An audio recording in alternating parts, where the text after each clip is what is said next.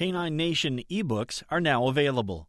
The first two volumes, Dogs as They Are and Teaching Dogs Effective Learning, are available in bookstores now.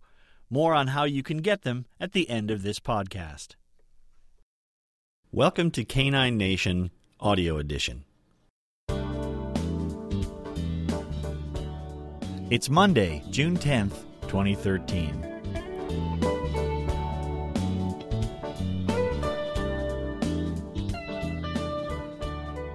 Canine Nation is a regular feature column that runs on the Life as a Human online magazine. Life as a Human features articles about what it means to be human the good, the bad, and the enlightening. This column explores what it means to be human in our relationship with dogs. You can find it at lifeasahuman.com. To get directly to Canine Nation, go to caninenation.lifeasahuman.com. A complete archive of all the Canine Nation articles can be found there. Hi, I'm Eric Brad. Canine Nation is about learning, understanding, and living successfully with our dogs. Modern animal training techniques based on behavioral science can produce amazing results in working with our dogs. Whether your dog is a loved family member or a working dog, a canine athlete, or a trusted companion, Positive training techniques based on science can help you enjoy a more productive and fun relationship with your dog. Join us as we explore the many facets of living with our dogs and taking a fresh look at how we work with them. Whether it's taking a closer look at everyday issues we share with our dogs or busting long standing myths about training and dog behavior, I hope you find something useful in each of the Canine Nation articles. We're glad you're with us. Now, here's this week's installment. What to do if you think your dog is dominant. It is perhaps the most misunderstood and misinterpreted term I hear when people talk about dogs, and I hear it a lot. My dog is trying to be dominant. See, he's trying to dominate me. She just thinks she's the alpha dog in this house. Alpha being a reference to dominance hierarchies. Surprisingly, the people who use this phrase frequently aren't referring to any standard accepted behavior or behaviors in dogs that we can define as dominant. It has just become a catch all term for unwanted behaviors. The trouble with the whole dominant conversation is that it assigns a motivation to the dog. We don't know what their motivations are. We don't have any ability to know with certainty what dogs are thinking when they do things. Too often, this speculation comes layered with a healthy portion of the human preconceptions and biases we have. We act on what we think the dog is doing, and we could be very wrong. One of the biggest problems with the whole dominant discussion is that there is not really a clear, common meaning that is widely accepted and used.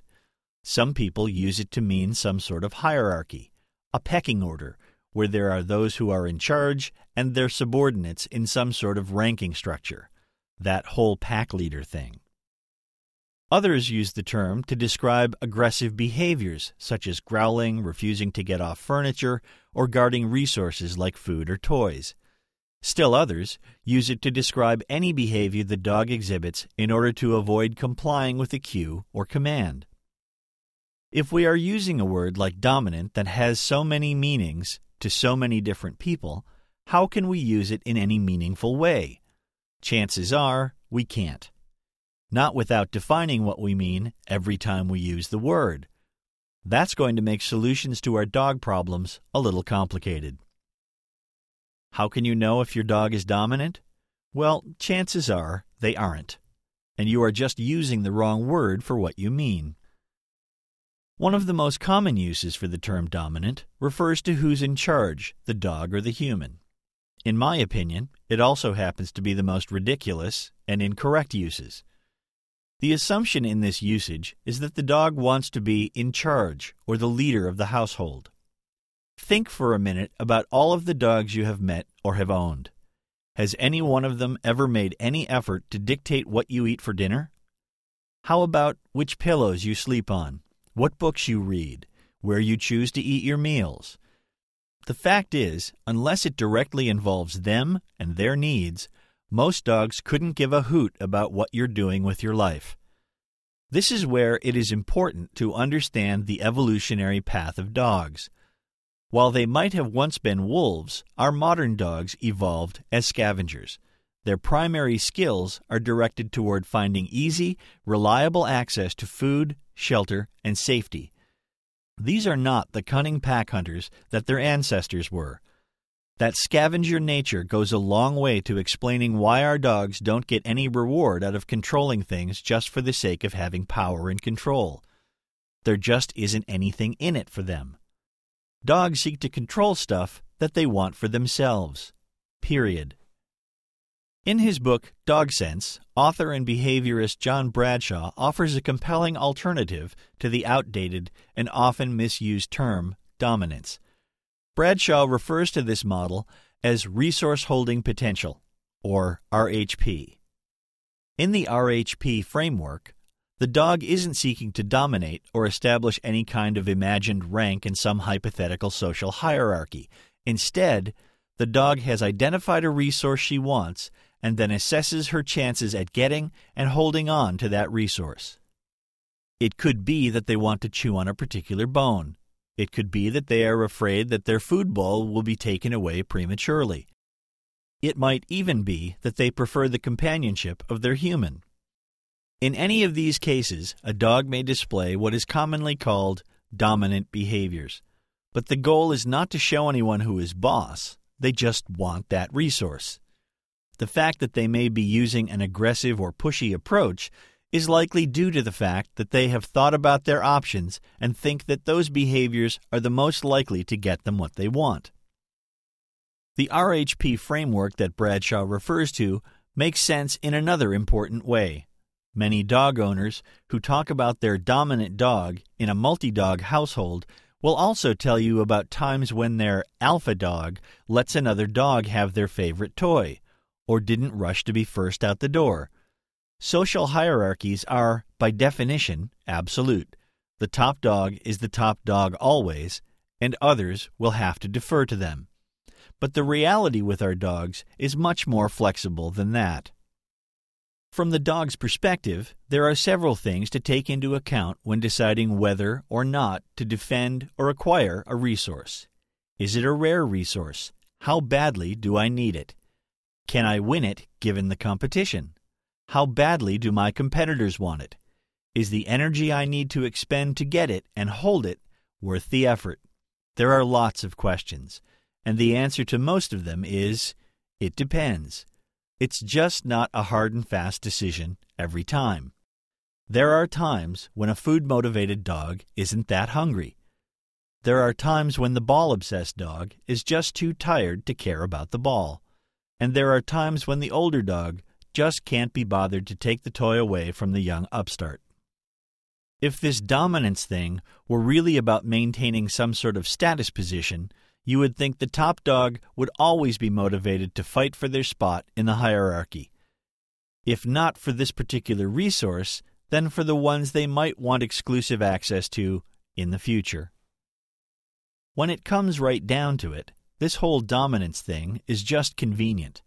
It's convenient for us humans because it's a neat little catch all term that lets us explain things in simple, easy to understand human terms.